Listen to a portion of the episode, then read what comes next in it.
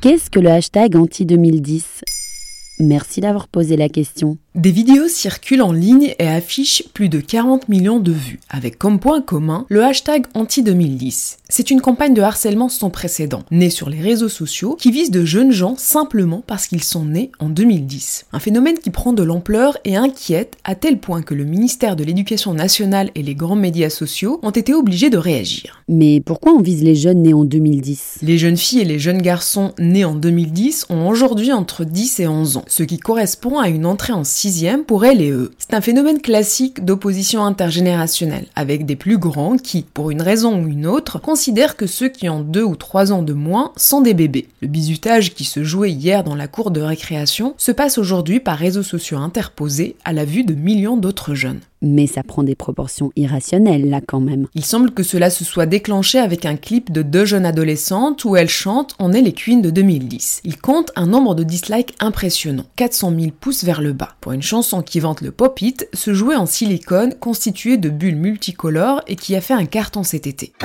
Extrait du clip On est les queens de 2010.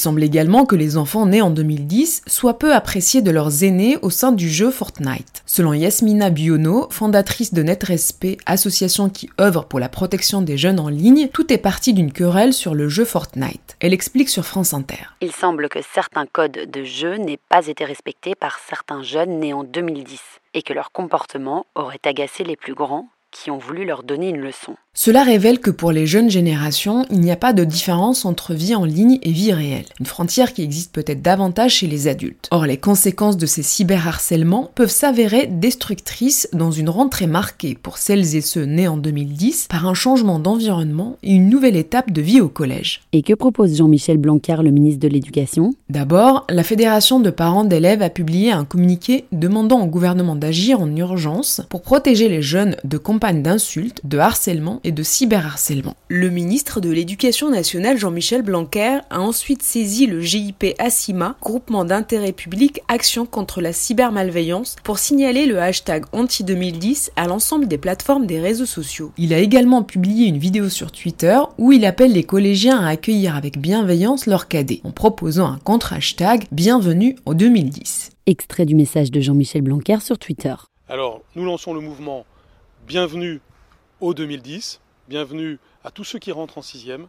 Et c'est évidemment cela qui va l'emporter, les valeurs de fraternité et pas la bêtise.